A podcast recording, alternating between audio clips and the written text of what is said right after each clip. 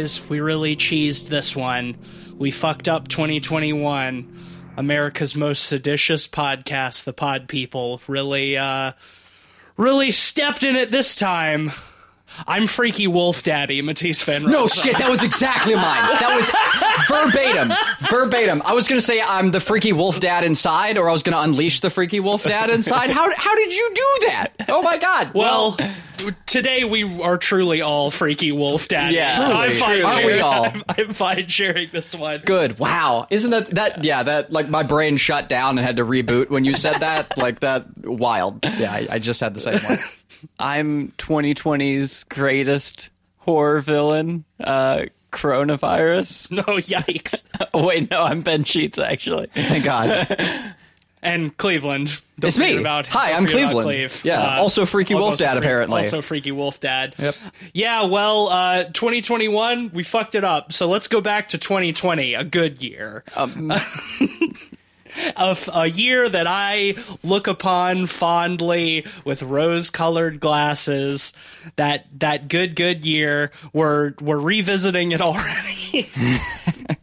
Uh, ben is back after our little uh, filler episode that we did last week. We are um, going to, as promised, be uh, covering the three films that Ben picked uh, to wrap up our uh, 2020 catch up. So let's just jump right in. We got three movies to talk about. I want to mention that when I picked these, I tried to pick something stylish, something more serious, and then something memey and fun. what is this, a wedding anniversary? And, and it ended up being three kind of funny, weird movies. I, Yes. I don't think there were any real serious ones here. no.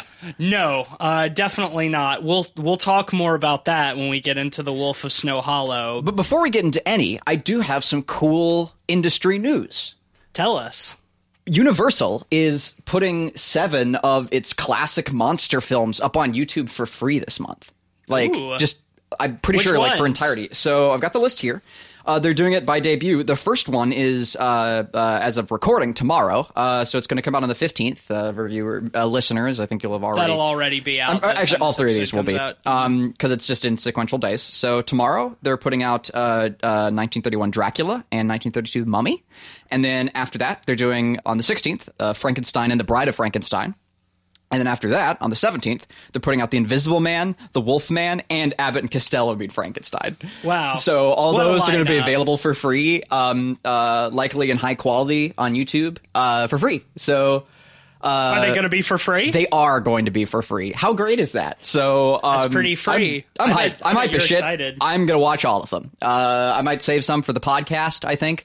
Uh, but uh, hell yeah, I'm super hype about that. That's that's gonna be great. Uh, yeah, go and watch them because well, yeah. all those class- movies are Classic delightful horror fans uh, rejoice. You Mm-hmm. can get those for free for free. on YouTube. uh, but all right, let's jump into our first movie, which is Freaky. Uh, which was directed by Christopher Landon, who is the writer and director, one of the writers uh, and directors of uh, both Happy Death Day movies. Uh, See our of- episodes on that. one of the bad paranormal activity movies, but uh, most most importantly, Happy Death Day one and two. Both of which we, I think, all adore. Yeah, like, yeah. I God, I love those. I love those movies. Liked those quite a bit. yeah, Happy Death Day is great. Uh, the film stars Vince Vaughn, Kathryn Newton, Celeste O'Connor, and uh, Misha Osherovich. Um, and as the title kind of hints, it's basically Freaky Friday, uh, but the horror version. A girl wakes up in the body of a serial killer, and he wakes up in her body. Um, so the movie's a lot of um, Vince Vaughn running around acting like a teenage girl, which was actually pretty funny. Yeah, it's, it's Yeah. pretty fun. It seems like Christopher Landon is just taking different high concepts and turning them into horror movies, like Groundhog's Day, and then Freaky Freaky, Friday. Friday. and what's next, really? Ooh, that's a good question. Um, Caddyshack, Killer Gopher. Killer Gopher on the yeah, it's like Tremors but on a golf course.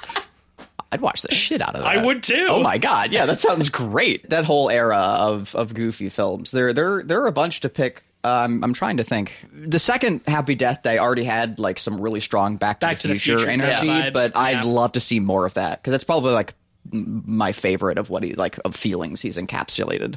Yeah, you, can, can do this for the till the end of time, Maybe or or try new things. it'll be like big, where uh, killer goes into a child's body. Though that's kind of close to this one. that's true. Pretty much. Yeah, and uh, yeah, I, I'd, I'd prefer straying away from that. I think they, they did it well enough, and they, they covered all of the ground that they could reasonably without getting into uncomfortable territory. Uh, thank God. I, I think that Well, they were they There are a couple of things that verge into uncomfortable territory. just by concept, it's a little uncomfortable. Well, I mean, I'll, I'll get more into that later, uh, but I think conceptually it's a fun idea, and they get pretty much all of the mileage they can out of the concept. I don't think there's a whole lot to it.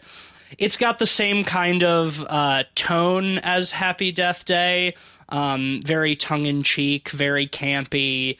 I think there's one differing factor, and that is uh, there's an R rating on this one, Oh yeah, and that This is, is that's worth noting. the The tone To still its- very its similar, benefit, I- but I think, yeah. actually. Oh, I fully agree. because some of the kills are uh, Gruesome. are gruesome good. and also really creative. yeah, and well done. I wish they well I wish they had milked that a little bit more because I feel like in the first scene we get so many of like the really great kills and then I don't know if that necessarily carries over It's- to the rest of the movie like I wanted it to. the kills sort of bookend the film. You you get them at the beginning and then at the end. There's there's a few nice ones uh, again. Well, you get the awesome shopkeeper one.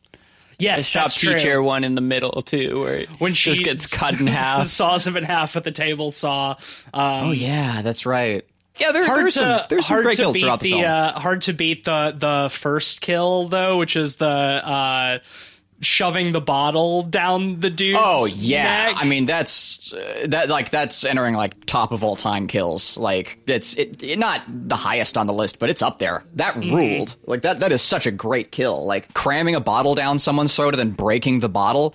Whoa, that's intense and showing creative. it and showing it too because Mm-hmm. like you said the r rating they can get away with that um i yeah that that's a that's at a really high bar just the way the film starts in general with like your typical teens at a at a at somebody's house getting drunk and banging you know just like something like friday the 13th and they're talking about the urban legend of the butcher or something whatever they call the serial killer Well, which is Um, I think it's really fun that the kills and some of the other like elements of this film also pay homage to Friday the 13th because Freaky Friday the 13th. Right. The, the, the- it's essentially a mashup between the two and that that's awesome. Like that yeah, Yeah, well, the, the the swap haps, happens on Friday the thirteenth. Like it starts with big cartoon bloody letters being like Wednesday the eleventh, and then Thursday the twelfth. I'm sure, like- Friday the thirteenth, and she wakes up and and she's in the she's in Vince Vaughn's body.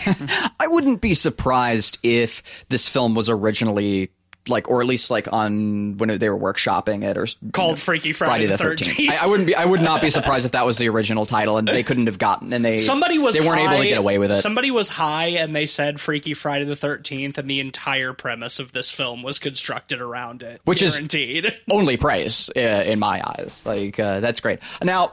I, I am a little concerned with like this director like continuing to do mashup films. I would also just like to see them like do their own thing. Uh, I don't know. He did write, and I don't know if he directed, but he did write, uh, like I said, one of the bad paranormal activities. That's not their own thing either. That's still part of a chain franchise and Yeah, it was the first one to split away from like the family that that is like followed in the first 3 movies. So like it was kind of going off and doing its own thing.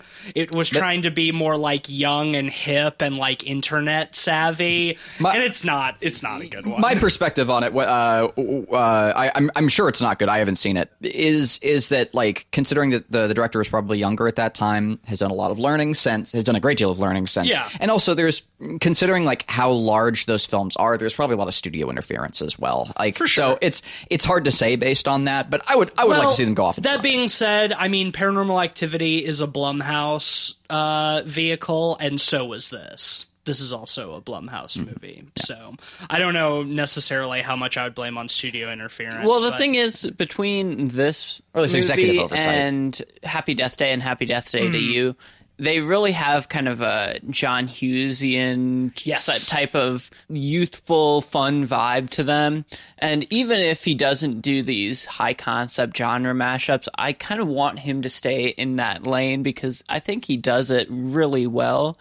Um, arguably, I think some of the best, you know, out there in terms of kind of Yeah. youthful energy. I agree, and I think that there's Sort a of lot like- of room for that beyond horror. new as school well. new school teen slashers kind of Yeah. in in a way that hasn't that sort of like modernizes that subgenre. Yeah, I mean, do what you're good at as as long as it doesn't get old. Like I don't have a problem with him continuing to do these kinds of movies. That being said, I do think that this is a bit of a step down from Happy Death Day. Yes. Especially the second Happy Death Day. The first one, I still think it's a bit of a step down, but it's it's closer. Um, I just don't think there's quite as much mileage to be gained from the concept. It's like a serial killer and a high school girl swap bodies. How Well, like He's also competing with what he's already done Right. as well, or at least uh, like conceptually, he can't use as many of the same things. Here, he can't use as many of the same tricks again. He can't repeat himself with this film. Yeah. So uh, between those two things, like it's limited. What I will say is, I don't think this this film ever wears out its welcome. Like, because as much as we talk about like he covered all the ground, I don't think he covered all the ground in too much. Like he covered all the ground cleanly, and then No. and it ends there. I, I don't think it's like they they wore it out or you know went Yeah. past or anything else like that. It's very in that sense, it's very cleanly just they did it all. Yeah, I and that's think it, also, which is great. you know, Happy Death Day has such a charismatic lead girl. yes, And in this movie, the lead girl is kind of a void of charisma. And it's funny because, you know, when Vince Vaughn plays the girl, he is He's super great. bubbly and he's fantastic in this role. I think he's kind of the star of the show. Yeah, I And might he- have believed Vince Vaughn as Yeah. a girl more more than her, like or as a character. Yeah. Yeah, well, like- and he gives such a good performance, but I just see it and I'm like, that's not the same girl that we, That saw, we saw, earlier in no. the movie. To be clear, too, I didn't know until the opening credits that Vince Vaughn was in this movie, and I'm generally not a huge fan of Vince Vaughn. I don't, I don't really have any strong feelings about like anything he's been in. I don't really enjoy him as an actor or look forward to seeing him in films. I usually associate him with like Ben Stiller and other Yeah. other like kind of washed out Dodgeball. comedians. Yeah, um, mean, which I haven't even seen. So like, it's I was actually kind of bummed out when I when I saw that credit, and it was immediately turned back around. He does a great job. Oh, he's he good. does a He's- great he's a job. and I fantastic job. He's kind of having a late career resurgence between, you know, True Detective and, you know, Dragged Across Concrete and all these different That's right, more forgot about Dragged serious roles Concrete. that, Yeah. you know, he's he's getting to a point where he's being uh, a little more respected, I, I don't think he's a bad actor. I don't think he's ever been a bad actor. I just think that much like the Adam Sandler vehicles, he early in his career got shoehorned into a lot of these very generic comedy roles. Sellouty kind of with, feeling with the same yeah. with the same co-stars Ben Stiller, Owen Wilson, shit like that. And washed out. Yeah, I mean, not at the time, I don't think, but stuff that certainly hasn't aged particularly well and that didn't demand a lot from from him as an actor. And I think you're right, Ben. I think he's now as he's getting older, maybe he's getting better at picking his roles or I don't know what, but um he's he's definitely showing off his acting ability a little bit more. And this is a, a really interesting case of that because it is just a, a, a grown man, a middle-aged Vince Vaughn acting like uh like 17, 18 year old girl. And he does a great job. and he pulls it off. And and he's really the saving grace of the film because i think you're right. Unlike happy death day our leading lady is uh, in this movie not particularly good. She's not bad but um especially because she spends most of the movie having to pretend to be like a bloodthirsty serial killer. She's very flat. I kind of wanted them to go more over the top with the serial killer personality, more like maniacal. Yeah, there's there's a great opportunity for an actor or actress to show their chops with a like possession style role. Mm-hmm. Like that's that's a that's always a great opportunity when you have a character that has some sort of personality flip.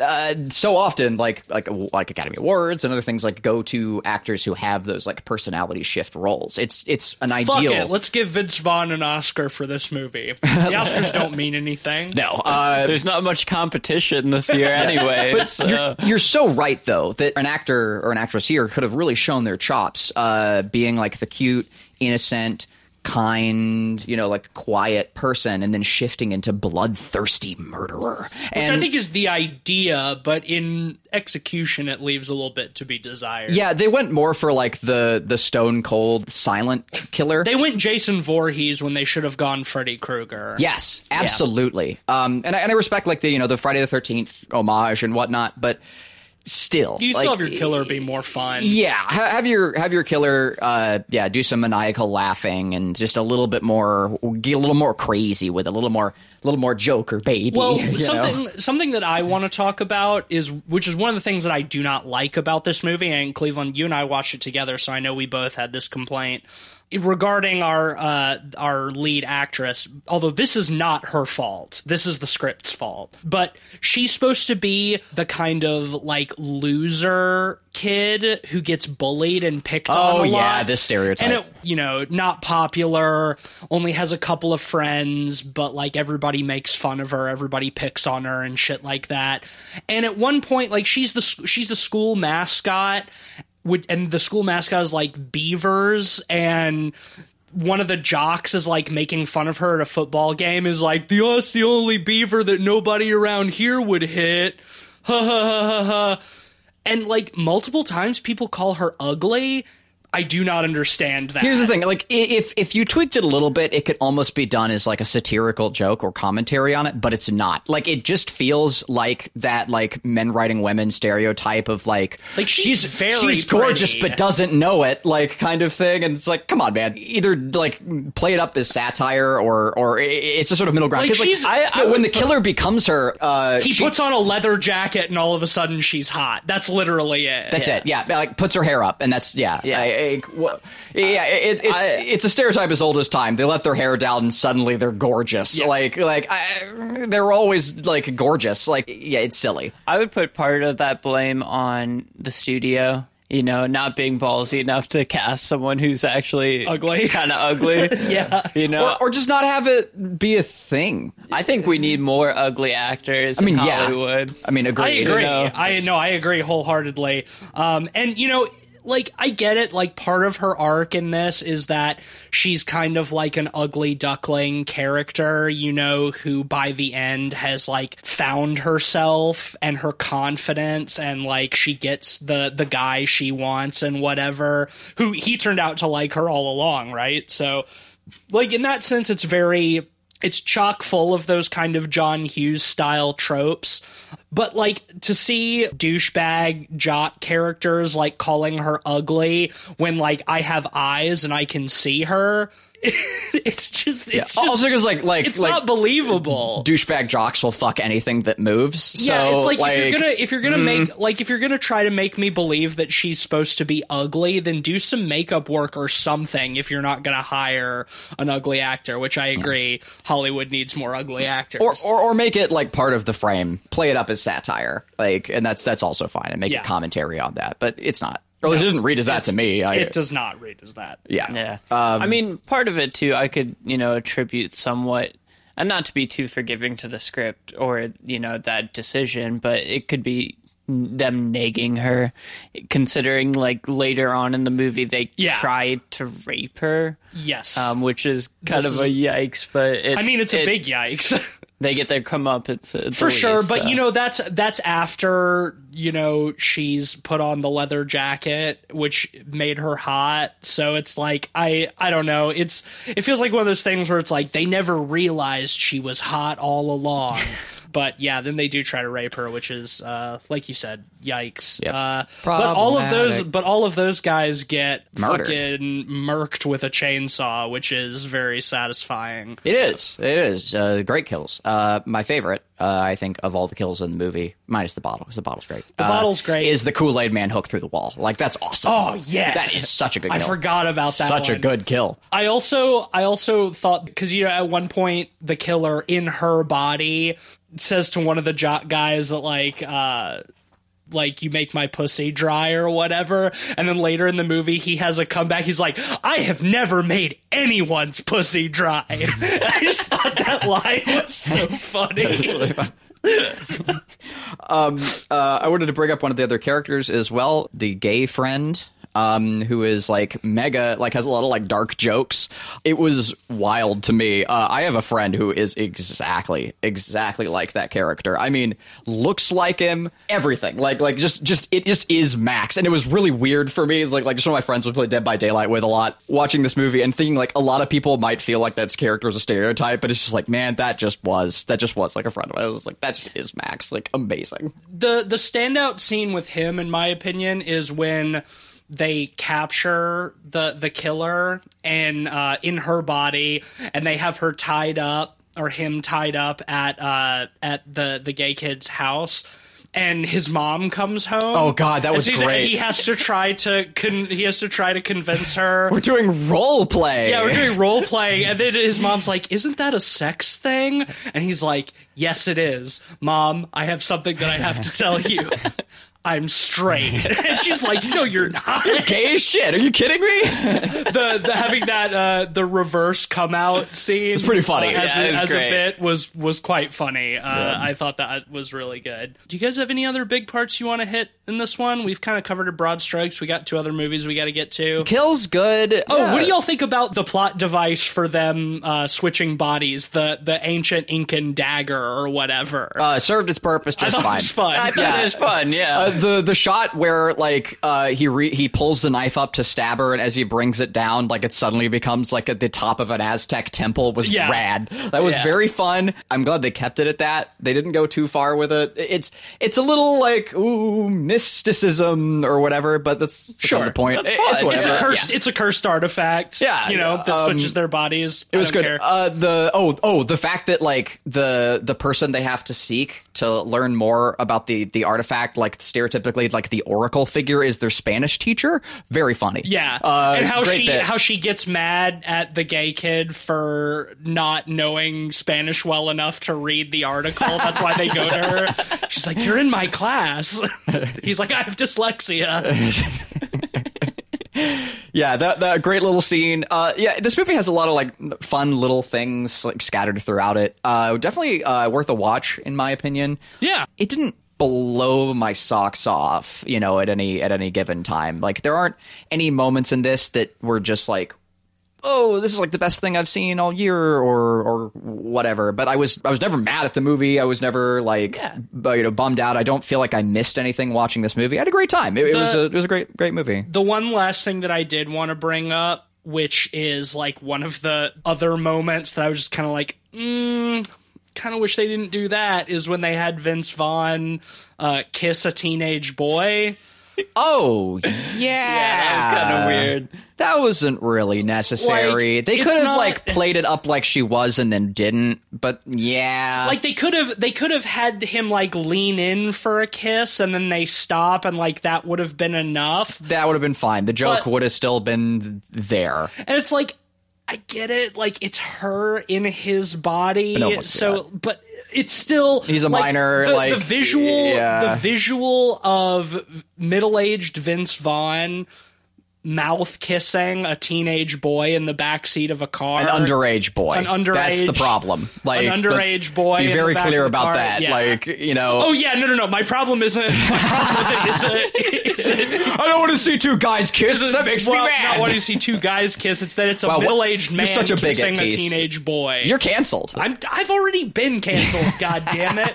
Just double down. yeah, no, it's fine a down on my minor. Uh, yeah, a little, little problematic there. A lot problematic It's, there, but it's like, very it's very brief and i like how they kind of laugh it off because like they they stop and he's like the the boy is like, "Hey, maybe we should wait and do this when your hand isn't the size of my face." Yeah. and it's like that's that's a fun way to play it off. And then when they when she's got her body back at the end and they do kiss, like she holds her his, her hand up to his face. You know Um, what would have been great? I don't think it, it would have been like kosher because then like the they don't they're not a couple at the end of the movie. But what have what would have been really funny to me is if that was like him finding something out about himself and that he's like, oh, actually, I'm not feeling it anymore. yeah, I think I actually like old men now. yeah, what do you know? Learn something about myself. that Like, would be fun. That would Yeah, actually be kind of fun. I thought that would have been more amusing because uh, there is another gay character. The two of them shacking up at the end, like you still like they they find love instead. I thought that would have been really funny, uh, and we don't we don't get that, uh, which is which is like you know, Instead, we get one of the jocks being closeted gay, but typically homophobic when confronted about it. When he tries to kiss the the gay friend, and he's like, "No," and he's like, "Oh yeah, I don't want to. You're you're a fucking faggot anyway." Could have done without that. yeah. Um, I thought that scene was fine. I just I didn't think it needed to end end with them dating. There's a lot of things about this movie that are fine. And honestly, anytime it like stepped over a line for me, it barely did. You know, like I, I don't uh, hold anything. I definitely don't hold anything against this film Yeah. for any of the choices I wasn't really fond of. None of the complaints I have are, are, are I think, uh, from my perspective, that you had, Tease, either like are, are big. Like, Well, why don't you slap a rating on that? yeah, I'm gonna I'm gonna give it a uh, uh, either a four or three point five. Um, Well, which one? well, god damn it. Uh, 3.5. It's almost a 4. It might be a 4. I don't know. There's some moments that are 4s, but the, yeah, 3.5. 3.5. Ben? It's good. Watch it this though. It's I, I do recommend it. Yeah, Very this movie is a ton of fun. This is one of those movies where in any other year it might be a little less, but in a year of, you know, just dark and depressing times, something Mm-hmm. fun like this is all the more welcome. Mm-hmm. And I think this movie, you know, does what it does well and I think Vince Vaughn is a real standout in this. I think it's good. It's it's a solid 4 for me. And there's a lot of people out there I think this movie is a 5 four. Yeah. Like I, I, who who would really love this film and that might be you, dear listener. So yeah, go give it a give it a watch. Tease, how about you? Like I said, um, I don't think it's quite as good as either of the Happy Death Day movies. I would still recommend those over this one um, for something of similar vibe. But if you liked the Happy Death Day movies and you want more, I would definitely point you in the direction of this one. Uh, I'm going to give it a solid three and a half out of five as well. Um, nothing incredible, but uh, definitely a fun watch. Oh, and also uh, uh, to to my friend Max, if you're listening, uh, you are a fully fleshed out, balanced person, and, and not a not a stereotype. And I love you. That's all. All right, well, that'll give Freaky an average of 3.7 out of 5 pods. Cool. Um, moving right along.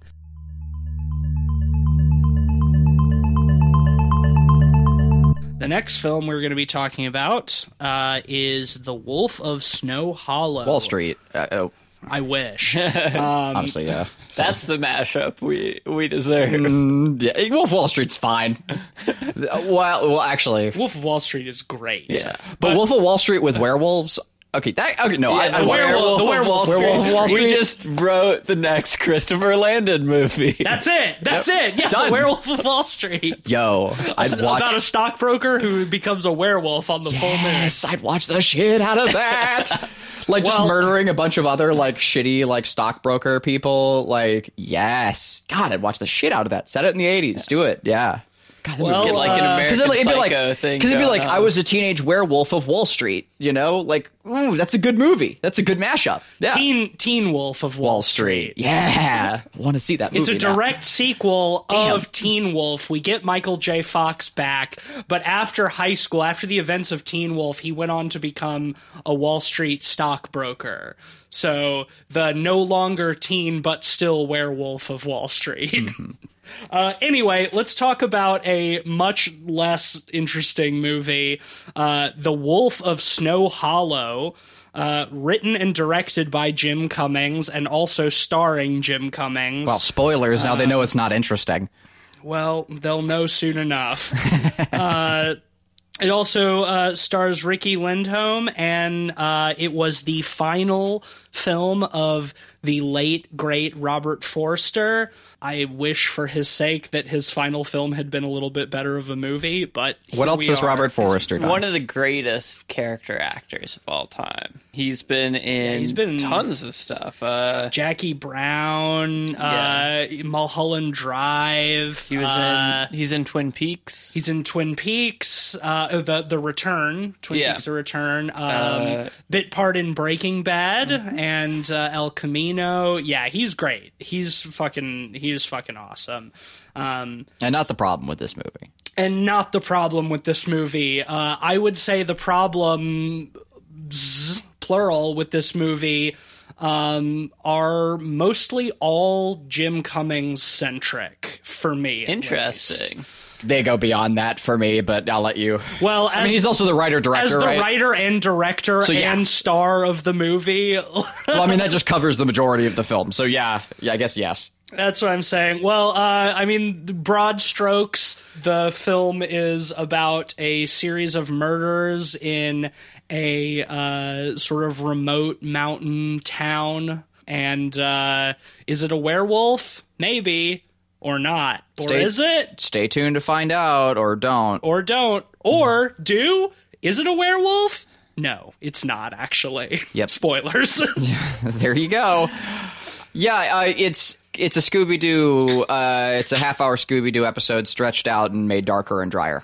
It's a movie that I was really enjoying for the first 30 minutes and then stopped. I Interesting. was I was excited about for the first thirty minutes. I don't I, I don't know if with hindsight I'd enjoy the first thirty minutes as much. I'm not on the same page as you guys at all because I found this just to be an interesting character study of in a case- cop with anger issues. In that case, uh, why don't we sit back for a second? Ben, why don't you just tell us about the film and what you like about the Sure, film? I think you're probably sure. the best person for that. Well, this movie kind of falls into one of those camps of cop procedurals where the the the cop is always a couple steps behind the actual occurrences Yes. of the film.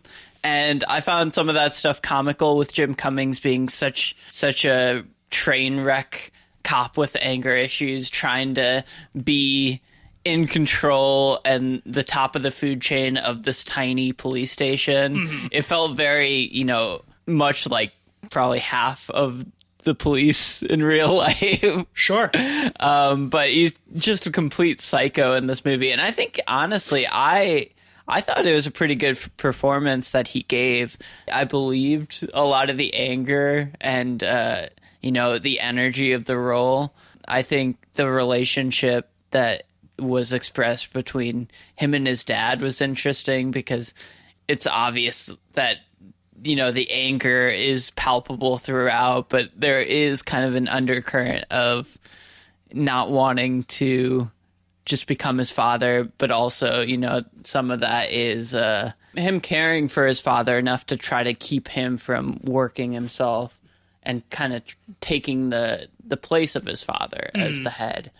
And while the ending doesn't completely work for me. I, I think it's kind of a fun way to end it. So I, I I'm interested in hearing what you guys thought of it because I I'm a, I'm obviously on a very different page than you Well, guys. see. I don't know if you're on such a different page because I agree with pretty much everything you just said. Same. in regards to like the first 30 minutes of the movie. I think everything you described is set up within the first act of the film. The problem is that it never changes. I really liked a lot of where the film was going. I was enjoying Jim Cummings' character Or where it could have gone. or where it, yeah where it could have gone the problem is that it remained so one note like i i thought the first couple of instances of like his really explosive rages especially at like his subordinates um they were played for comedic effect and I thought they were pretty funny. I thought his performance was good, but it got so tiresome for me that every single interaction his character had with somebody in the movie ended in a scream in him screaming at them. Look, yeah, this this film is everyone. is so one note. Like Yeah. uh, from from the start to finish, in most every respect. The the character, he has a transition, but it's just from like bitter to more bitter. Like it's not, and and, and it never even then like reaches like cartoonish heights of bitterness. Oh, I disagree. I think it's cartoonish from just about the get go. Yeah, okay, uh, I'll, I'll allow it. Uh, It doesn't change though. yeah. So your point on that stands. or yeah, and not enough. And uh, I was, I was, oh, see, I was, I was hoping that the film up through that first thirty minutes was going to go Army of Darkness because that actor was channeling a little bit of Bruce Campbell in his energy, and I just, I wanted by the end of it to just have him go full on like this is my boomstick like wild like uh, person trying to hunt down a werewolf or something crazy. That's the direction i was really hoping this was going to go in because there are two ways you can i mean there are more but essentially there are there are two ways you can sort of take this is it a monster or is it not? Route and i think they picked a weird middle ground. Teach, we disagreed on this a little bit while watching the film but i'd i'd need to go back and see it but i felt pretty i still feel pretty strongly about this that there are there are some sequences where they use and maybe it just looked cg and wasn't i don't know but they just there's i felt like there was a lot of cg werewolf and for the reveal to be that it's a guy in a suit i hate that like See, it I- dri- that drives me up the wall Yeah, I thought it looked like a guy in a suit to begin with. I mean that from a filmmaking perspective. Like, I didn't think it was going to literally turn out to be a character in a werewolf costume. But when I saw the werewolf, I was like, hey, that's a guy in a suit. Cool. Fun. I yeah, I did not I did not see the CG that you saw. Maybe maybe I I I don't know what the discrepancy in our viewing was. Well, uh, you know, like it, it can be tricky, like in this day and age as well, uh, uh, sometimes to tell. But I do feel like some of the shots of like the feet moving or like at a distance, the werewolf like arcing back and howling, I thought were CG. Um, and See, it realistically, it was probably a combination of both. It was probably a guy in Sure, a suit, like certain with- shots. it was probably a guy in a suit with CG enhancement. yeah, and I just I, I hate that I felt that way at all. I, I think that they could have gotten away with it just feeling like a guy in a suit and the audience wondering if it's a werewolf or not and showing less or you know just like playing it up properly so that that's maintained. Because as soon as you incorporate cg into it it breaks that suspension of disbelief for me. Like uh, if, if it is a guy in a suit why is it ever not a guy in a suit?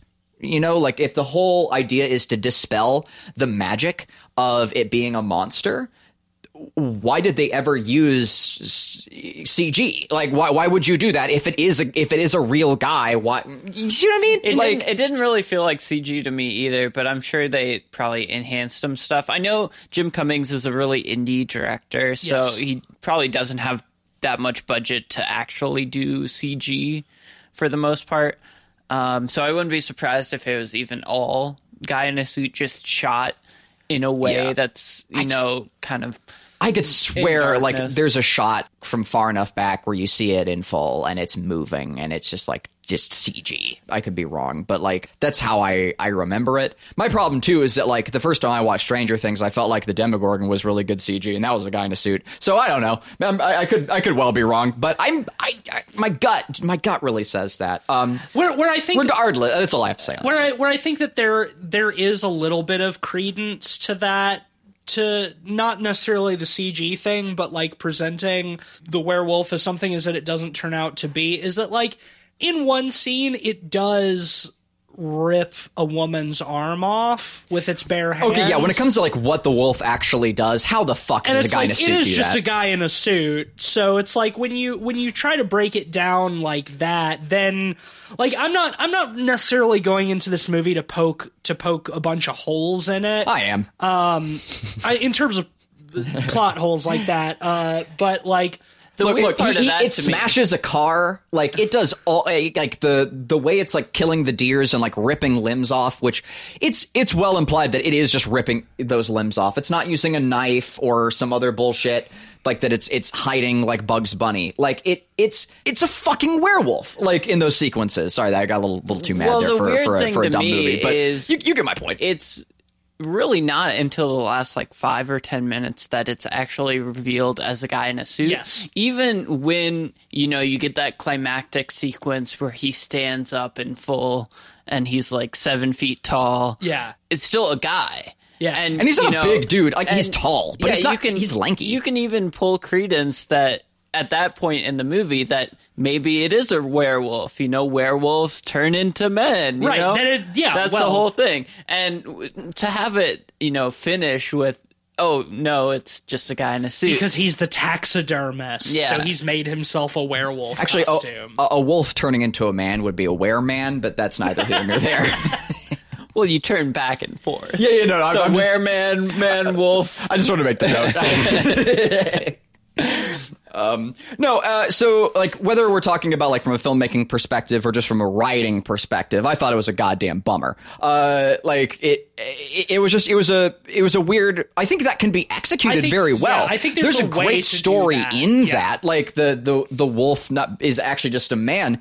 You could you could almost have a cool Buffalo Bill like character. Like Well- his the the killer's signature is to make it the scene look like a werewolf. See, that's the- kind of fun. The thing is, is that that it's foreshadowed kind of clumsily. Yes. In a, in a prior scene where he's in the car when J- Jim Cummings' character is in the car with his deputy, and he's like, "Did you know that in the Middle Ages, a lot of werewolf attacks were actually just dudes, and they they only blamed it on the full moon because when the full moon was out, it was the easiest to see, so you could sneak up on somebody."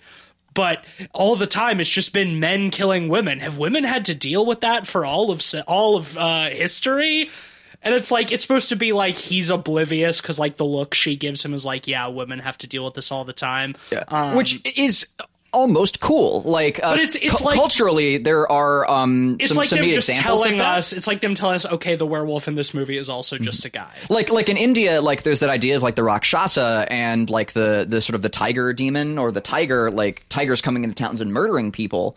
But there was like a certain type of like uh, like thieves and assassins would use this weapon called a bagna, which is essentially a um It's a knife that's like a claw. yeah, it, well, it's like um, uh, what are they called? Like when you you wear them in fights. I love I can wear a bagna, but I can't remember Brass Brass knuckles? fucking knuckles. Yeah, yeah. It's like brass knuckles, but it's like Wolverine claws on it, or Yeah. like ti- like like tiger claws. And they'd kill people using them, and people would be like, "Oh my god, they were mauled by a tiger." So like, yeah, there, there's pre- there's even historical precedent for that, and it's a neat idea. Uh, we just we got to know at the halfway point, you know, and and and build the killer's character around that, or at least three quarters, and, and not set it up so will they won't they like with it because the Yeah. whole movie is middle of I mean, road. I guess it's it depends on your approach to this movie because I'd never viewed it as about the wolf whatsoever. no, No, actually, that's that's actually another one of my that's another one of my complaints about this film is the Jim werewolf. Cummings is the monster because he's a normal guy, but then he flies into rages and loses control of himself. yeah, and becomes uh, monstrous. The werewolf addiction metaphor is so played out, and this film treats it like It's, it's, not the even first werewolf time addiction. It's, It's it's it's literally like you can read about. It. It's literally uh, equating being a werewolf to toxic masculinity. Yeah. that's Because- what the movie is about. because you see it like in And the I don't dad think- too. Like he's a workaholic, and you know I don't he's an think that's a alcoholic, problem. and it's like I don't think that's a problem in and of itself. But I think the movie at a certain point gets so wrapped up in that. It's more about it that than the movie itself. That it forgets that it's supposed to also just be a movie. yeah, it's more about the frame than the painting. yeah.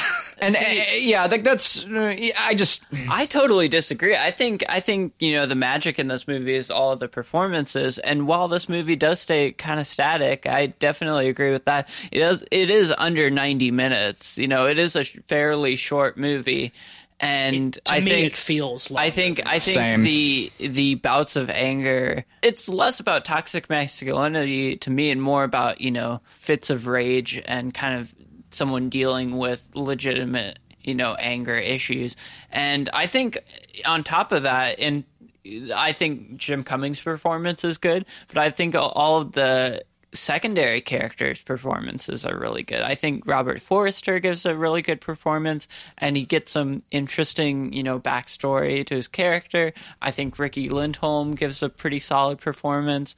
Uh, I I thought the the kid from American Vandal. Who's in it for a little? Gave a really, really surprisingly good. He does a great job opening the film. him. Yeah. There's more of them. Oh, another big factor. When you go the realism route and you are playing this movie up as a who done it, making the killer someone you don't introduce until the third act is not okay. Like that was another that's another huge complaint I have.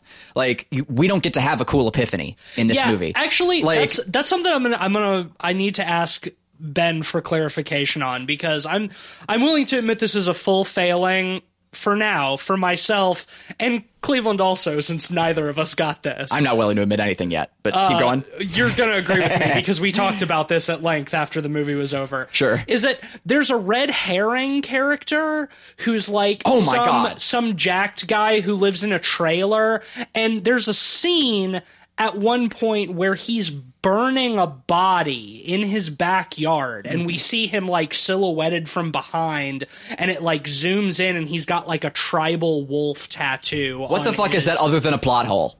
well, that's well, that's the thing, and that's why I want to ask Ben for clarification because I really hope you were paying closer attention than we were, Yeah. because that dude ODs on heroin. Mm-hmm. And then it's revealed that he's not the killer, and that the taxidermist is a, it's a guy in a werewolf costume. But who was that dude, and why was he burning a body in his backyard? What was that? Because So- like I missed that. So he was also the killer, but he wasn't a serial killer. He killed that one person, oh. but he didn't kill all of them. And uh, they thought it was the serial killer because they found one body. That's Oh my- so dumb. That's actually dumber. That's actually That's actually dumber. But it's that dumb cop logic that totally works is, at the same is. time. Well- It's like case closed. We found dude with a wolf tattoo. Right, he's got to be the guy. Must be the dude, but also like it's kind of dumb from a screenwriting perspective. It's like, well, we need a red herring, so let's just introduce another guy who's also a killer. But the thing is, but it's like- not the killer. And also, he has nothing to do with um the the plot line like as a whole. Like only the audience sees him. Like during those sequences, right? Like he doesn't interact with our main character at all. There, there's nothing dynamic there. It's just like we're presented with this we don't red see herring him like from the amongst the, townsfolk and be like, "Oh, it's that guy." Right. It's like we only ever see him in the context of he's a big jacked dude with a wolf tattoo who's burning a body in his backyard. So during those Like, sequences, whenever we're presented with this out of towner guy, I'm just like, oh god, okay, someone, someone, it's someone who's not even attached to the plot. Like that's boring. That's it not takes fun. it takes away the it takes away the who done it aspect of it because it's the film basically telling you this is the guy and then when that turns out to not be the guy it feels not like a fun revelation but sort of like the film is slapping you in the face like haha idiot you thought it was this guy but it's actually this guy even though we presented it as only being this guy Yeah. and no and didn't give you anything to think that it might be somebody else yeah. Well, that's the thing. I I I understand the frustration with that, but at the same time, I think this movie is so subjectively through the lens of Jim Cummings' character that seeing him be completely oblivious to all of these, you know, possible killers, I think works. Well, for he's not oblivious. Like they they exist outside of anything he sees. Like Exactly. Well, that's that's that's the thing is that if you're wanting to keep it perspective driven, I'm fine with that. Yeah, they're don't in that's- his I don't think perspective that's at a all. problem. Then like really make it narrowly narrowly his perspective. Don't show us the audience things that he is not seeing. If you're like really trying to make it like Yeah. his tunnel vision, because I think that that is probably the answer. Yeah. is like Well, I mean- following him trying to like put together the clues, but then don't especially if we- they're artificial red herrings. Like, we really don't get a ton outside of his perspective. I think some of the only stuff we do get out of that is like the kills. The kills and us seeing this The whole- this the- the- red the thing we have a problem and, with, us, yeah. and showing us the red herring Yeah, guy. so like that's uh, yeah, I don't I don't see that. Like like yeah, it's like yeah, that, it's it's the one thing we have a, a gripe with that pick, that is yeah pick, pick a lane. I was looking forward to the direction this film was going, and I just I feel like it picked sort of the middle of the road. Like if you are going to go with a realism route, um, then you can you can play that up more as a whodunit. You can uh, give give us something more out of this Buffalo Bill character. You can make us. You know, uh, uh, really, really feel something and be engaged with the story. But I don't think that the story was really interested in itself. It was interested in the metaphor. When it comes to that character, I get what you mean, Tease, when you said earlier, like the character was cartoony. A lot of his outbursts of rage, most of his outbursts in, of rage, were played for comedy. Yes. So when you play them Until for comedy until constantly until the very, very end, right? They're played for comedy until they're not, and and whether right. What, they're what am I supposed to feel? whether they're supposed to be funny or not is what the plot demands at the time. And I think that that can be done, but there needs to be some nuance. Like people who have like anger issues don't just have one level where they just explode constantly. Like there's different ways to express anger.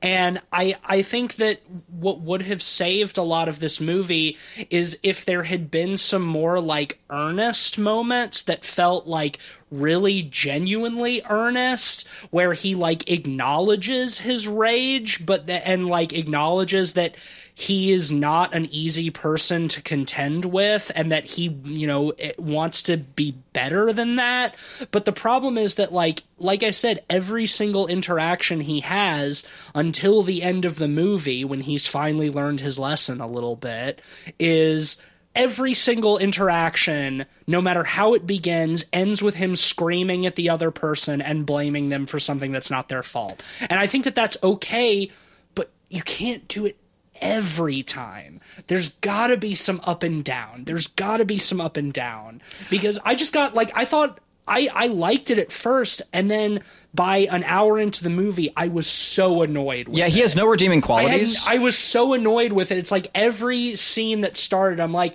okay, well, this is going to end with him screaming at The this thing is. I, and And then he sure I. I think you do get slight glimpses of that in his relationship with his daughter and his relationship with his dad.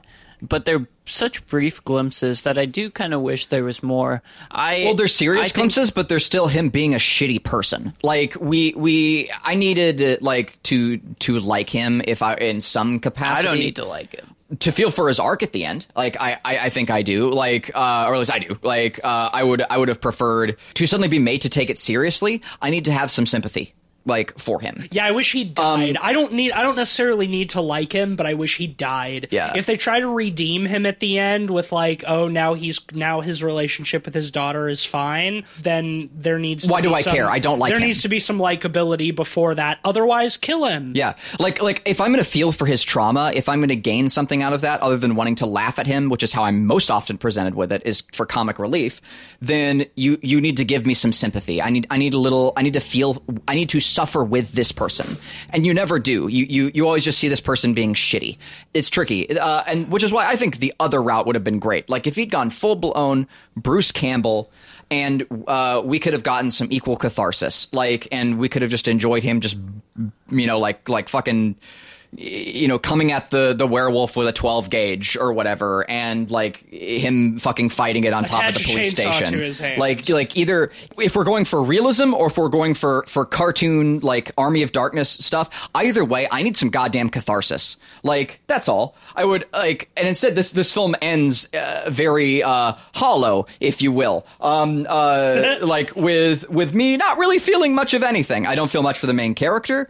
Um i don't i don't feel much about the villain about the murders with the werewolf what am I supposed to feel other than like an academic understanding of werewolves and toxic toxic masculinity addiction uh, stuff that I'm already well aware of? Like like that because that metaphor is already so played out. And what else am I supposed to get out of this movie other than that?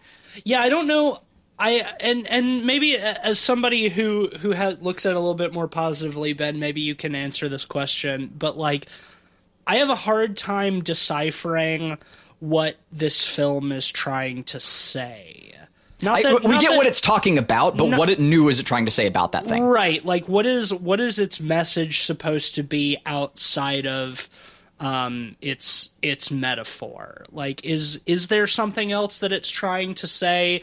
Like if not why does it lean so heavily on allegory if it's not trying to say something with it? I I'm I don't like I that's I don't mean that rhetorically either. Like I'm genuinely curious because like I have a hard time. I have a hard time parsing. What what could what else could the character have done? Like he's brought into like or he's brought into that well of darkness by the by external events. It's not his own choice. Like it's the stresses of these very real things going on around him, right? Like the the wolf killings, no one listening to him. his rages, all the rest of it. Like it's all external, like uh, that that is happening at him. So when he's forced to booze, like what the fuck else does he have at that point, right? Like it's the werewolf's fault, but there is no werewolf. So I don't know. I don't know. I, I don't know if I can really answer what it's trying to say. To me, the movie just felt like a straight character stru- study of a man, you know, kind of having a downward spiral, partially brought on by information overload. Mm-hmm. I think this movie does a pretty decent job at times making me feel kind of anxious in terms of all these things going on and the main character not having control of them. And I think, you know, in, in terms of a character study of a person spiraling out of control, I think that kind of works. I think in terms of story story and what it's trying to say with, you know, its plot directly, I agree with you guys. I don't think it works super well. I think it's kind of messy and uh, all over the place. But I think in terms of just pure character study and you know, kind of look looking just particularly at the performances in the movie, I think they're solid, and I think the character study part of it is where it shines for me. So to respond my own perspective, and I, I want to say that not as a retort, but like just from where I'm coming from, because I, th- I think it's fine. Like I, I think uh, uh, that's that's a dandy perspective to have. My my my concern is uh, to, to sort of reiterate what I've said before is like if this film is a character study, our characters are very one note. Doesn't feel He's- like there's much to study The- for me. because yeah, like like if you're going to do a character study, it's good to have uh, if we're going on a journey with this character to have a character arc, right? Things need to change. There needs to be a shift, and um, uh, there needs to be dy- dynamism, right? And uh, here, uh, the character is always an asshole. He's just an asshole that then starts drinking. But like before he starts drinking, he's an asshole. And before he starts drinking, conversations end with him screaming at people. He's never not that character. And by the end of it, he's still kind of that guy. yeah, he doesn't really. Like, that's, so that's so if this is a character study, what's the character? Like he doesn't. that's that's my that's he doesn't bit. really change much when he goes back to drinking. Like he kind of he already is that person. like yeah. he starts out the film like we see him in an AA meeting. That's our first our first uh introduction to him. Like he's a recovering alcoholic. But then when he's driven back to booze by like all of the stresses of his life, drunk him is basically the same as not drunk if him. if not worse, which is weird to me because you would think like, okay, he's he's finally like pursued his drug again. Wouldn't he have calmed down?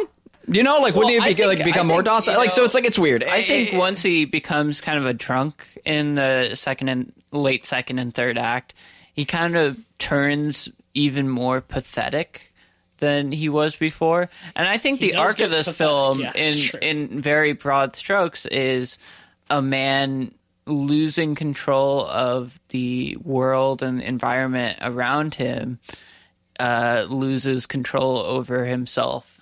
You know, as you know, events spiral around him, getting worse and worse, and him losing control of his situation. He turns to a way of kind of riding that wave and losing control of himself, and that kind of shines as him becoming kind of a pathetic character in the third act, and you know, a character you almost pity. I don't think he's ever meant to be sympathized with, but I, he certainly is a pitiable character. By Pitiable the for end of think sure. th- The interesting thing about that is like the the world. Uh, you describe the world as like spiraling out of control around him, but the the world is always werewolf murder.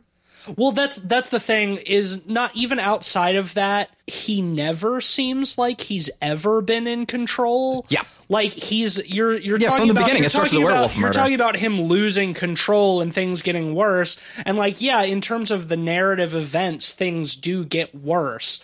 But from the get go, he does not seem in control. And it's worse Ever. for more of the same. It's just more werewolf murders. Like, And it's like. I think once again I think it's like there's a lot there's potential and what you're saying isn't wrong, but the flatness of it where it just starts at one level and stays at that level, I do think you're right. I think that you brought a lot of good points into what this film was trying to do. And again, this is my perspective. Like, and if you if you think it did those things well, I think that there's there's argument for that. I think I think there's grounds for that. From where I'm standing, like I think I think it was trying to be a character study, but I think our character is flat and could have been more. I think that this the this actor, director, writer like could do more with maybe some roles that are written to be more dynamic. I don't I don't think that his performance was necessarily the problem, but yeah, I, I, think that like there's grounds for that being what the film was trying to do. For me, it didn't succeed, but I, I do think it was trying to be a character study. I, I just yeah, I don't I don't I don't know what I'm supposed to feel about this character because if it's a character study, I'd like to either like like or love to hate, and I, I don't I don't really feel Well, anything about this for What's this character. interesting to me is, in some respects, I kind of felt the same thing as you teased, where at first, you know, the anger outbursts were funny, and then they become kind of frustrating and grating. Mm-hmm. That kind of just pushed the the pity for me. Kind of looking down and kind of pitying this character Yeah, he's pitiable and for sure. He's and. I, I think it's definitely not for everyone because that's a very direct way of kind of forcing someone to feel you know a type of way about a character mm-hmm. but for me i think it works because it's kind of like that idea of telling a joke so long that it stops becoming funny you know it's Yeah. that kind of comedic anger that keeps going to the point where it's not really funny anymore it's but the point of that else. is you're supposed to keep going until it becomes funny again. Like that's the that's the completion of that loop. The repetition starts as funny, then it's not funny, but then it's funny again because you keep going. And I think this movie starts with the outburst being funny, then they become not funny, but they never become funny again. So I think I think to that me, it like becomes to, something else. To get, I, I think Sure, I think that's that like you can just have a singular arc. To to uh, reiterate what you just said too, Ben. Like I, I'm I'm with you on that actually. Like I think you can absolutely go from funny to not funny and end there. I think that's fine. My problem is is that the not funny part needs to come with that sympathy. Like and that's where my problem is. Cuz no, I see what they were trying to do with that. Like like and then it can just become the the joke can spoil. But for me, the joke never really spoiled all that much because I didn't feel bad for the character. He's pathetic. Do I feel bad for him? No. I don't feel much of anything for him. I just see him be be pathetic. Like so it doesn't work for me. I was glad when he got stabbed and sad when he didn't die from it. yeah, and that's not good. If this is a character study, I should I should be along for the ride with your character. Like that's all. Well, we we need to move on. We've It's still got time. a whole Yeah, other movie to talk about. But uh, Ben, why don't you rate this one first? Sure. Uh, well, I'm sure uh, I'm gonna have the highest rating. I didn't think Yeah. this was too bad. Um, I thought, you know, interesting character study, some great performances, especially from the secondary characters. Robert Forster gives a great performance. Rest in peace. Yeah, in his final role, rest in peace. Decent, solid movie. I'm gonna give it a three and a half. Clave.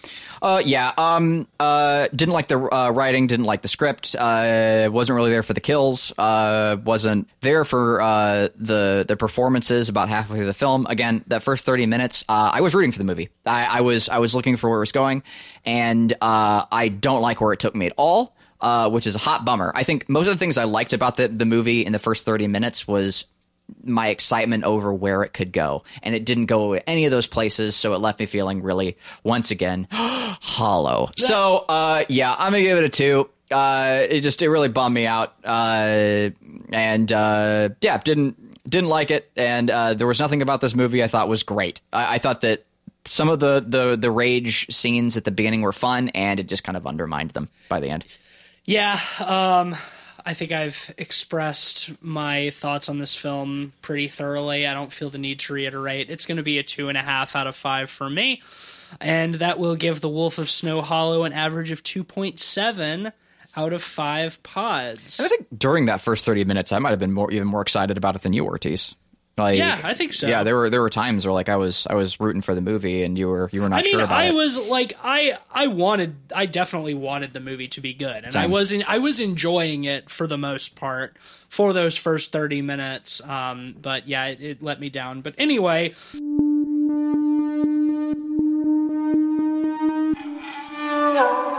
Let's move on to our third and final film of the evening, a film that I think we all pretty unanimously enjoyed quite a bit. Yes. Yeah. well, this was my sixth favorite horror movie of the year. Possessor just eked it out, and uh, but this movie is fantastic, and I was super excited to show it to you guys. The film we're talking about is called Come to Daddy, directed by Ant Timpson, and it stars Elijah Wood and Stephen McHattie.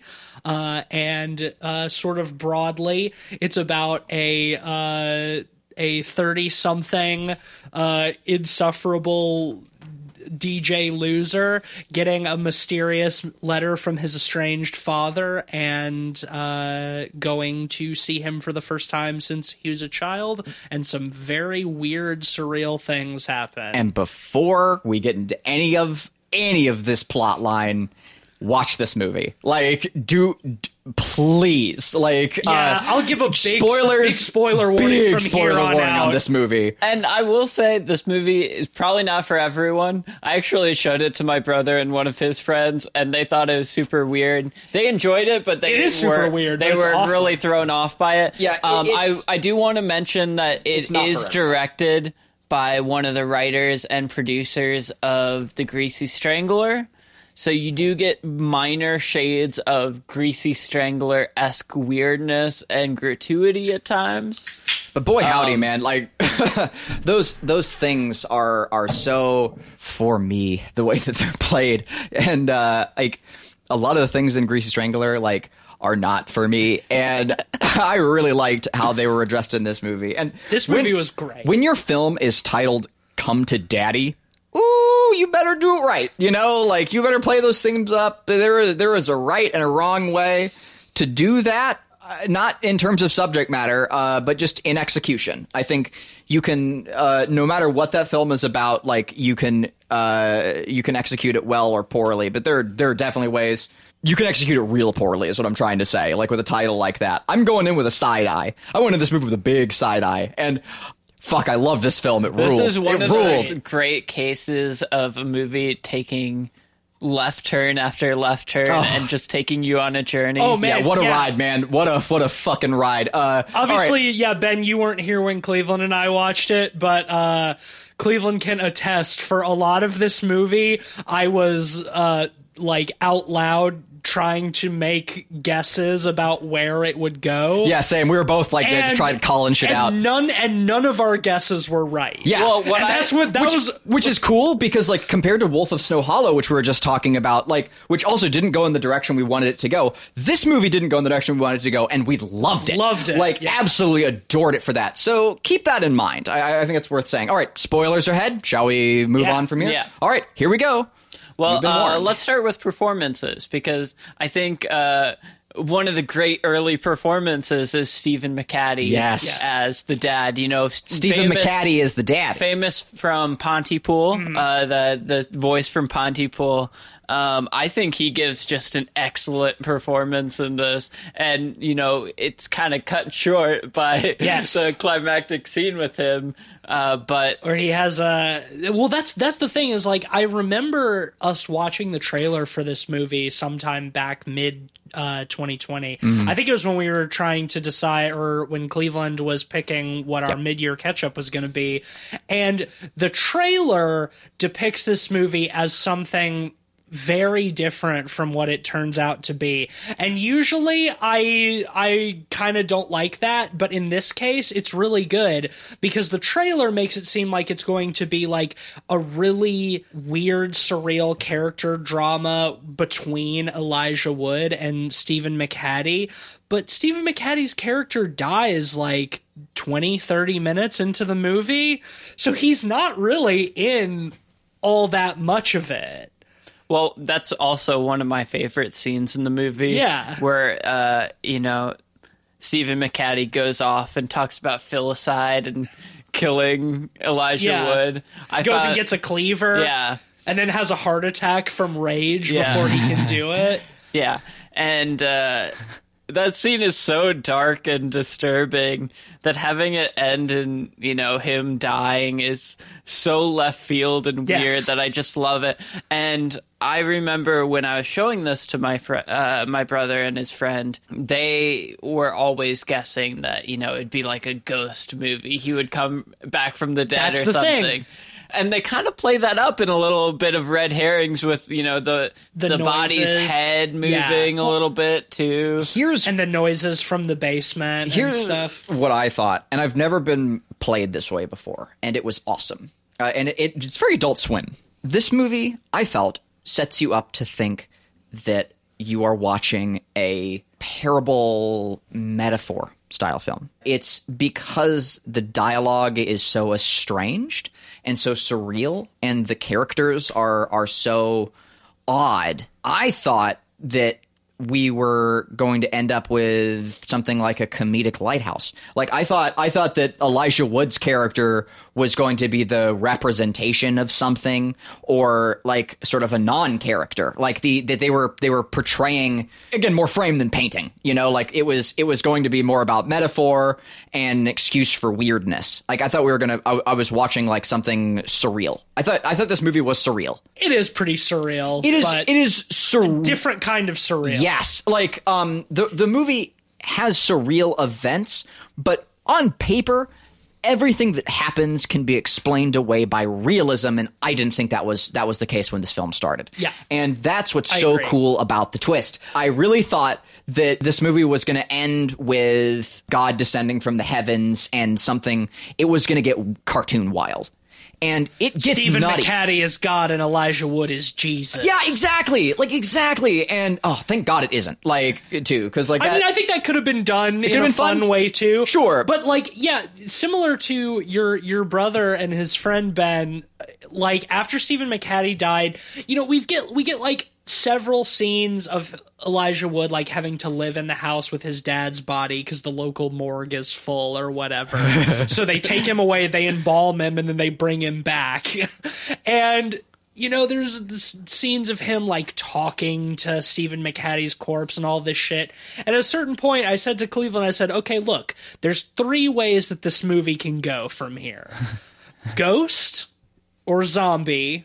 Elijah Wood is is going crazy and hallucinating. yeah, like a descent into madness. Descent yeah. to madness, or it's all somehow an elaborate prank, and Stephen McHattie, is, his character, is doing something to like try to gaslight Elijah Wood. Yeah, And I maybe thought for maybe sure, like because there's- he hates him or it's a rite of passage. Either it's like way, there yeah. there are these three ways that this movie can go, and I cannot see it going any other way. And it did. And it goes a completely different way. It did and it was great. and it's awesome. yeah, it's so good. it was so fucking good. yeah, man. Wow. Yeah. What a what a fucking film. Yeah. Um. I do want to mention before we move on from Stephen McHattie because I do want to talk about Oh, that same. Yeah, I got more with twist too. and where it goes from there. I do Yeah. want to mention the scene where uh, Elijah Wood is talking about his career. Oh, and he pretends to know Elton Yeah, John. I Yes, loved that scene. I think that scene is absolutely fantastic. The acting in it is so perfect, and the writing is excellent. Where you know it's uh, Stephen McHattie calling his bluff essentially. with both- what is likely a bluff. They both lie about being friends with Elton John to each other. yeah. What a great double bluff. And it's so funny. Yeah, and Stephen McHattie calls his bluff. Well, and, and what was so great about it is that like the scene ends with Stephen McHattie being like, "You're a bullshitter," and Bullshit, artist. bullshit artist. Yeah, it's like you're to a quote Greasy Strangler. Yeah. you're a bullshitter. And it's like them acknowledging to each other that they're both bullshitters. Mm-hmm. And that's when it's like that that's like the moment where you start to realize that you can't trust the film. And it's such like a perfect scene that encapsulates like the rest of the movie because the film also bullshits you mm-hmm. Like i but was we never see anything that doesn't happen. correct right? Like, there's never any visual metaphor, and you think the whole. And again, starting out, I thought the whole thing was visual metaphor. Like, how impressive! Uh, Elijah Wood's shitty little bowl cut and his little Chinese tattoo on his neck. And my favorite, one of my favorite parts, I even made a note about this, is when he's like, let's take a selfie together. And he like gets out this golden phone and he he said, he said it's a limited edition gold phone designed by Lorde. It's, it's re- and then finishes it with it's real gold. God, I died. I died. And then and immediately followed by Stephen McHattie, quote unquote, accidentally dropping it onto the rocks on the shore and shattering it. The limited edition gold phone designed by Lorde. Like it's that is such a perfect setup for Elijah Wood's character because before that moment it's like okay he looks weird he looks like a hipster douchebag but like that's the moment. It's like okay I know who this character is I know who this character is. Just a clout chasing, you know, Californian essentially. and it's it's great too, yeah, because the the movie automatically teaches you to to laugh at the character, you know, as opposed to sympathize with him, which makes the the rest of the twists and turns like so much more entertaining. I think like those those twists and turns, I think wouldn't have been as engaging if we were still feeling anything for the character at that point. Um, once again. Amazingly disparate to Wolf of Snow Hollow, which tried to do the same thing. Again, like a main character we're not supposed to like, but had a great time with from the beginning to end. I think at a certain point, though, Elijah Wood does become somewhat sympathetic. yes, okay, Yeah. well, likable. at Unlike, unlike, unlike Jim. Cal- I mean, he's always kind of likable. Elijah Wood is, you know, he's cute and charming, and like I always like seeing Elijah Wood. I can never dislike Elijah Wood in a movie. sure. Um, but like where he starts out as like a fraud, a, like a hipster douche, like a bullshitter. By the end of it, he definitely becomes sympathetic because he's he's like a bumbling, hapless idiot who ends up being wrapped up in something that is like far beyond it, what what anybody would expect. yeah, the way that things just keep happening to him is Yes. great. It's the hilarious. escalation is, and I think we should. That's a good segue to get into this a little bit. Uh, we we mentioned that he keeps hearing noises from the basement, so you know maybe there's something haunted, whatever. He finally finds the hidden trap door to get down to the basement, and he goes down and he finds his real dad. That's right. And no, you might be thinking, oh, the dad who died was a clone. It's still Stephen McHattie, right? Nope completely different dude chained up in the basement who turns out to be his real dad and his, who is like an international like thief like an oceans 11 style like like like heist guy who screwed over his friends and stole all their money so Stephen McHattie and the other villains that we're introduced to in the movie are like his old gang Well, not just so stole funny. all of the money, but stole all of the money to fund Elijah Wood and his mom's lavish lifestyle. yeah, they say it. They Your say it whole like, life is, is, is, How- is built on this. on uh, yeah because this they lie, because yeah. they kidnapped like some Thai or like Vietnamese Prince, minister, or something. like their uh some billionaire's daughter. Yeah. And it's like he's like, Did you ever stop to think about how you can live in a Beverly Hills mansion with your unemployed mother? and the best thing about that twist is he wouldn't have. No, he wouldn't. Like, that have. character never would have thought about that. like, He just would have accepted it for reality. It's so good. realization moment. I can't remember what the exact line is, but he's like, "Oh my god, my entire life is funded by kidnapping or by human trafficking or something like that." His dad's like, "Yes, your entire lifestyle, Yep. your entire life That's is right, kid. funded by kidnapping." What an amazing revelation! What a what a hilarious twist! It's so funny, and then we just get like our our actual villain of the movie, one of the the crew. What's his name? Jethro.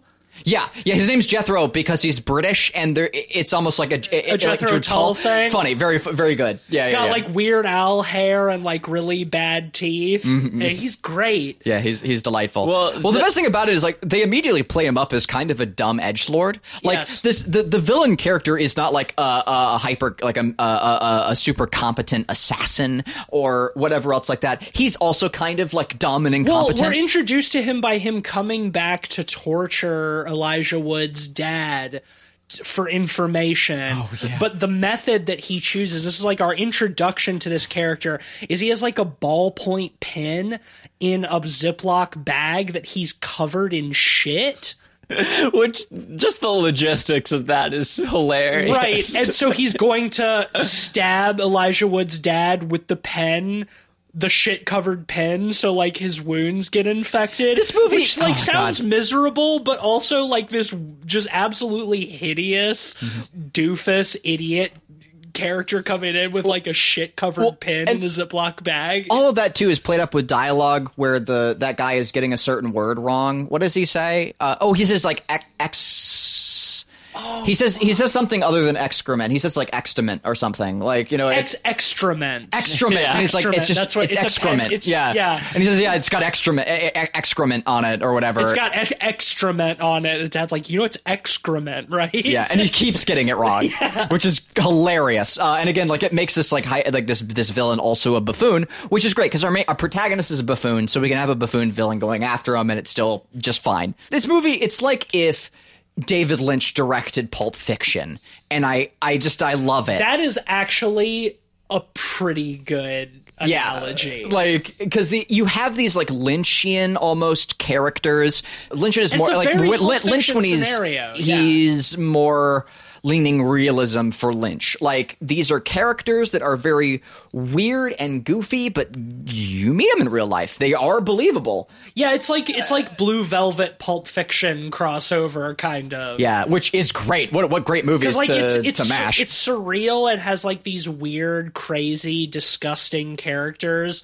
but like it's also like such an absurd crime scenario. Yeah, like it, it pays Tarantino. homage to noir uh, Yeah. often, um, uh, especially towards the end, uh, like the motel sequences and everything, and the the lighting and direction. It's all very like uh, like neo noir uh, or modern noir. Sorry, big difference there. Um, and that's great. What fun! Yeah, well, I, I I would definitely say you know it's Blue Velvet meets Pulp Fiction, but I would al- also throw in you know just shades of Greasy Strangler gross out For sure. You know, with the shit covered pen or the tuning fork kill scene later on, or you know the motel, all these Yeah. different. Uh, well, when Elijah Wood kills the other guy, which I will say is one of the things that I was confused about because they keep talking about one of the crew is like a is a hunchback dwarf.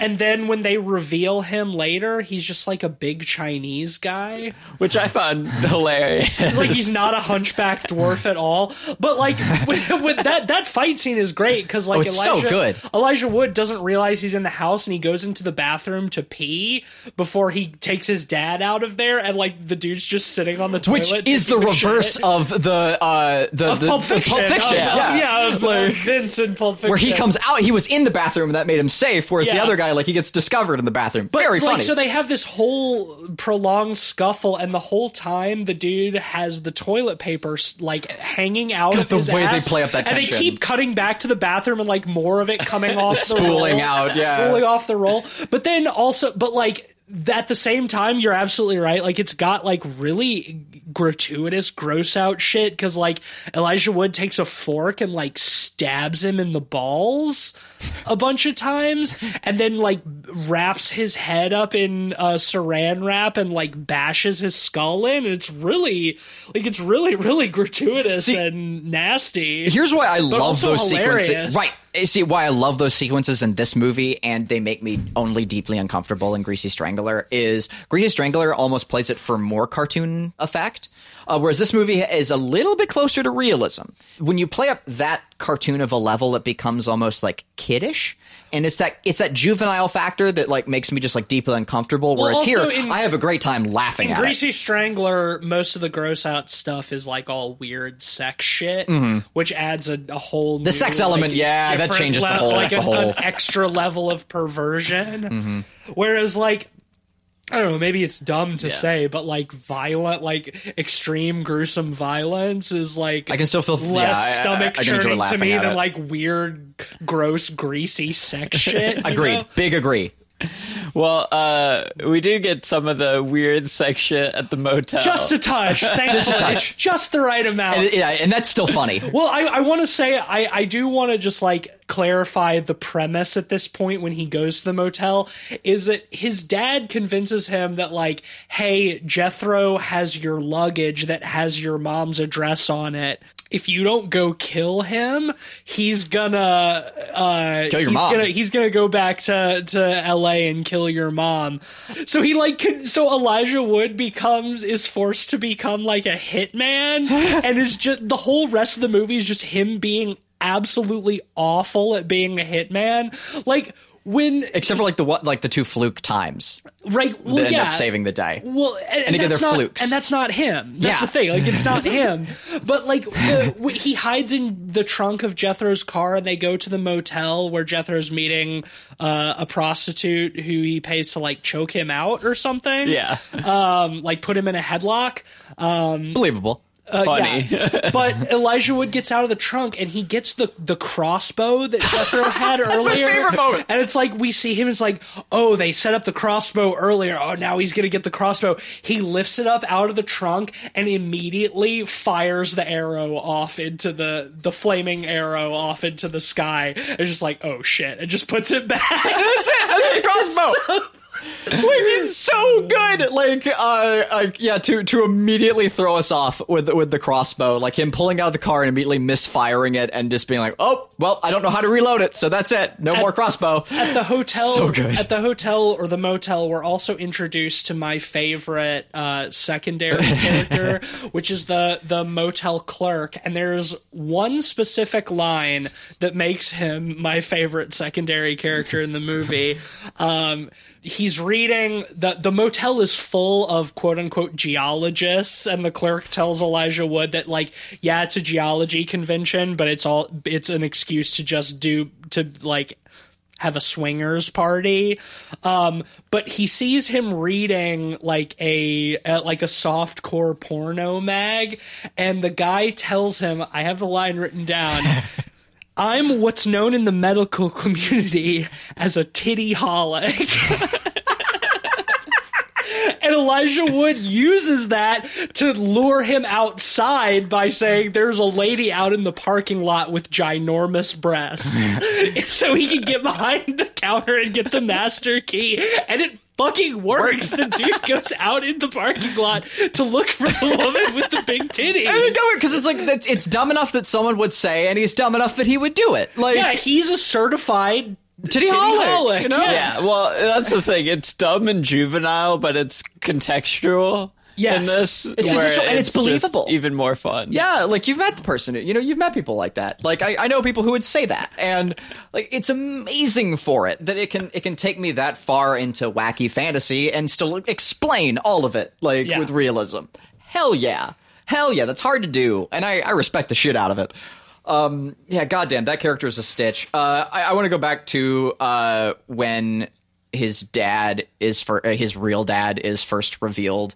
I just adore how they they make a parody out of so many of those like cube saw esque films where it's like, listen, where the, you know the person picks up the phone. You know, it's it's a stereotype in horror now where it's the person picks up the phone. It's like, listen to me, you have five minutes to do this thing, and if you don't do it within the next five minutes, you're gonna die. Like, and to play that Well, for he has laughs to is find great. yeah, he has to find a way to get his dad out of the out of his chains before Jethro comes Mm-hmm. and, back. and they keep playing that up with what you you know you mentioned earlier. It's like, all right, you have to kill Jethro. Like the like his dad giving him missions was just escalate. Yeah, his dad yeah, continuing so to escalate fucking the funny. thing. He So funny. Elijah Wood to break his fingers, which is so funny because you know he breaks the fingers, and it's kind of an excruciating scene, and you know he's almost going on to the second one, and then they kind of trace up the the chain and realize it's just like on a little hook. Yeah, that all he has to do is unhook it. It's such a fucking Wow. good reveal. After the whole bit of him like breaking multiple of his fingers so he can slip them out through the cuff. yeah, and all that's for nothing. It's just they're like he could just like take it off the chain. God, it's so funny. So fucking funny. Uh, just to wrap it up because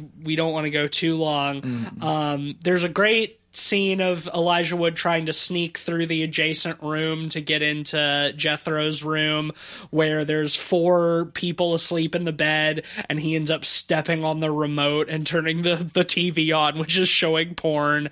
And like the whole scene just devolves, but it ends with uh, Jethro stabbing Elijah Wood with a. Um, it's like a, a, a receipt, like a ticket, spike, Which he gets in the titty. which he uh, gets in the from office. from the uh yeah from the the counter. We use them a lot in, in the food service industry.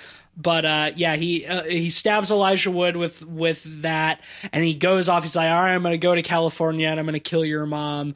And Elijah Wood survives, and he stumbles out, and we Well, just it's worth it's worth saying how he survives too, because it also around it revolves around that one dumb object. Like that that thing is like the the crux of the whole climax. Um, before he goes into the hotel, he blows out that dude's tires with it. yes, He uses that, and so like he uses it there, and that's what I mean. Like where he's a dumb character, but with fl- there are certain fluke things because him punching out the tires is supposed to be a small, quick thing. He's like, oh, yep, let me cover my tracks so we can't get away, and then uh, uh and then we, we move on from there. Like we it, there's quick sleight of hand with it. We're focused on the quote geologists and so many other things that we don't really think about him just like bunching out the tires with that same device. Then yes, as you said, it gets mashed through his face, which is gruesome. Then the killer tries to make his escape, his exit. and the way that this that sequence is shot is so fucking funny because we just see Jethro pull out of the parking lot. It doesn't follow him. We just see him turn onto the road. and we hear it. and we hear a few seconds later tires screeching and uh and a crash and elijah wood kind of like groggily stumbles down the street and sees the car crashed in and like a sign has gone right through the windshield which as you pointed out cleveland Yes. The sign is for the grocery store bag that hits him in the face early on in the movie. Yeah. yep Yeah, and nice I little callback there that was cool. That I was actually really neat. I actually didn't catch that. yeah, what so a I'm great touch of world pointed that out. building. So, like, yeah, even that one little obscure thing when he gets hit by a bag, which is played as a little goof, um, ends up being like very important uh, to the to the plot, and Yeah. uh, that's cool. Well, that's really cool. The clever way of revealing things continues because we we like see the, the the arrow of the sign like go through the windshield at like head height. So it's like we think that Jethro's like probably dead in the car. He gets up to the car. He's not in there.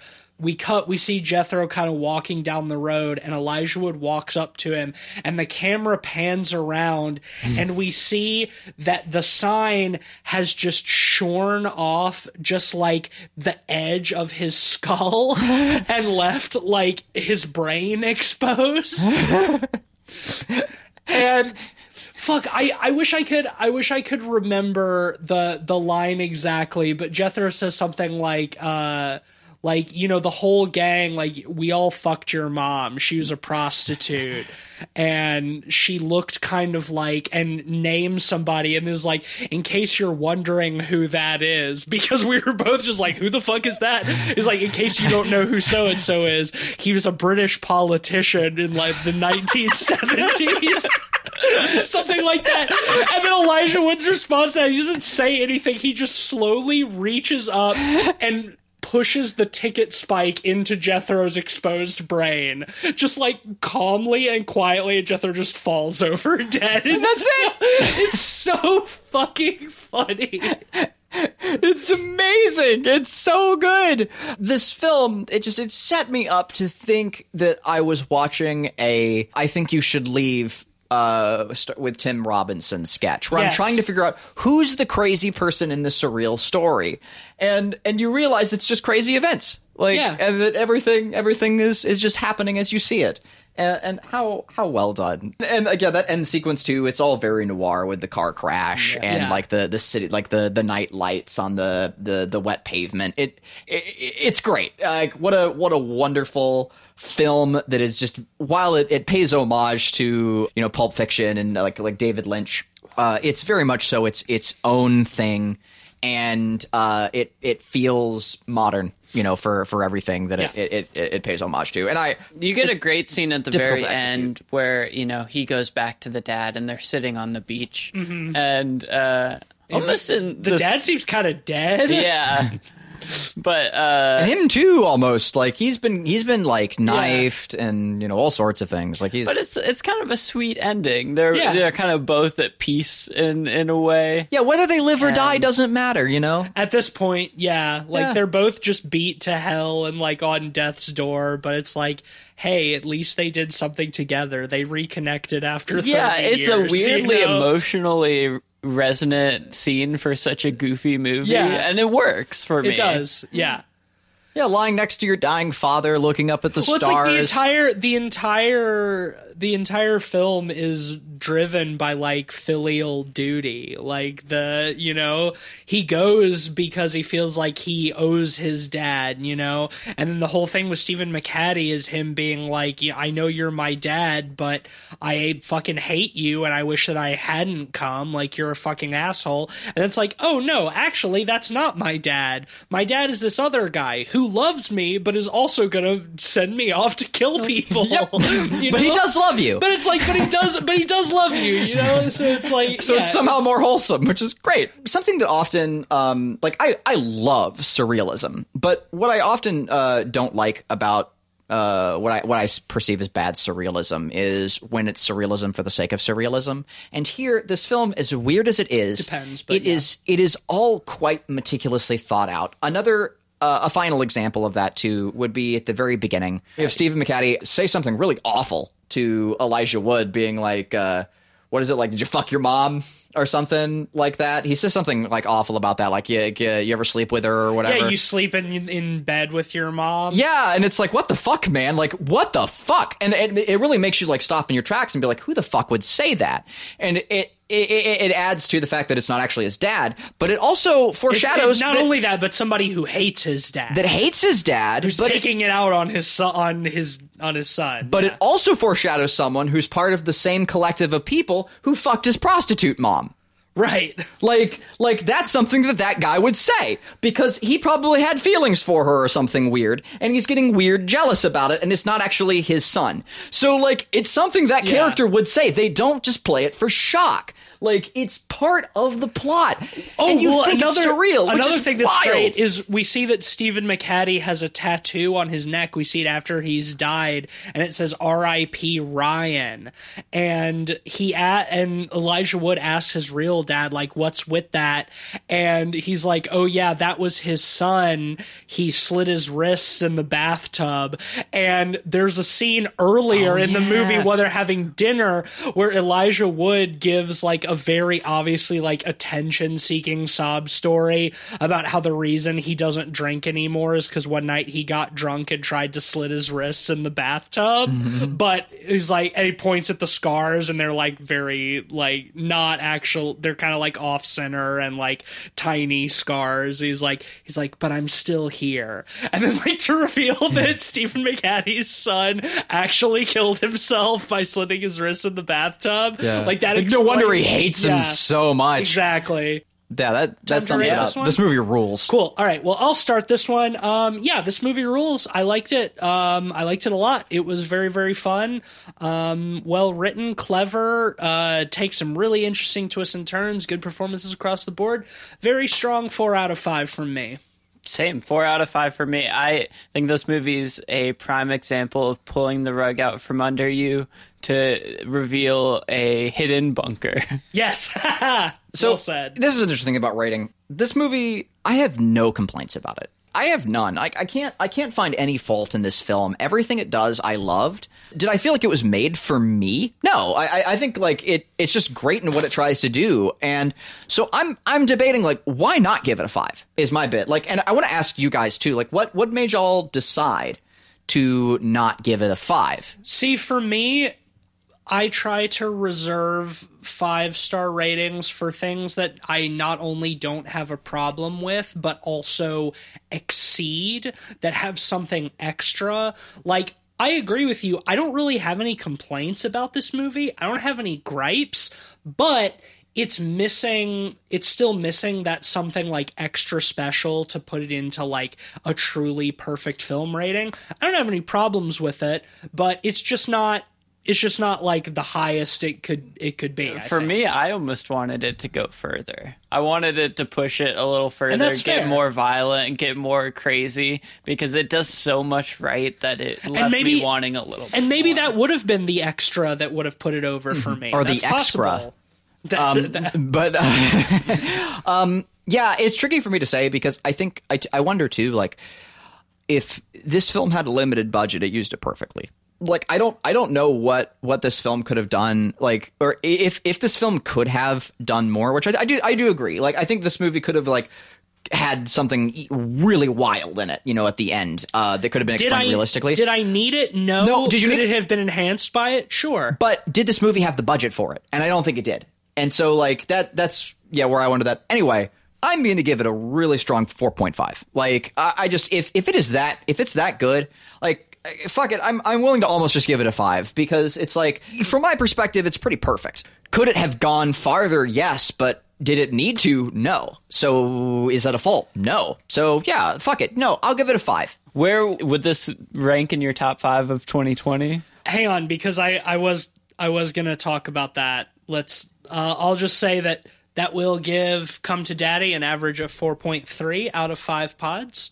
But yes, as an extension of Ben's question, this is something I have for both of you. Did watching these three films change your rankings of top and bottom at all? Uh, my problem is I can't remember what what my ranking was.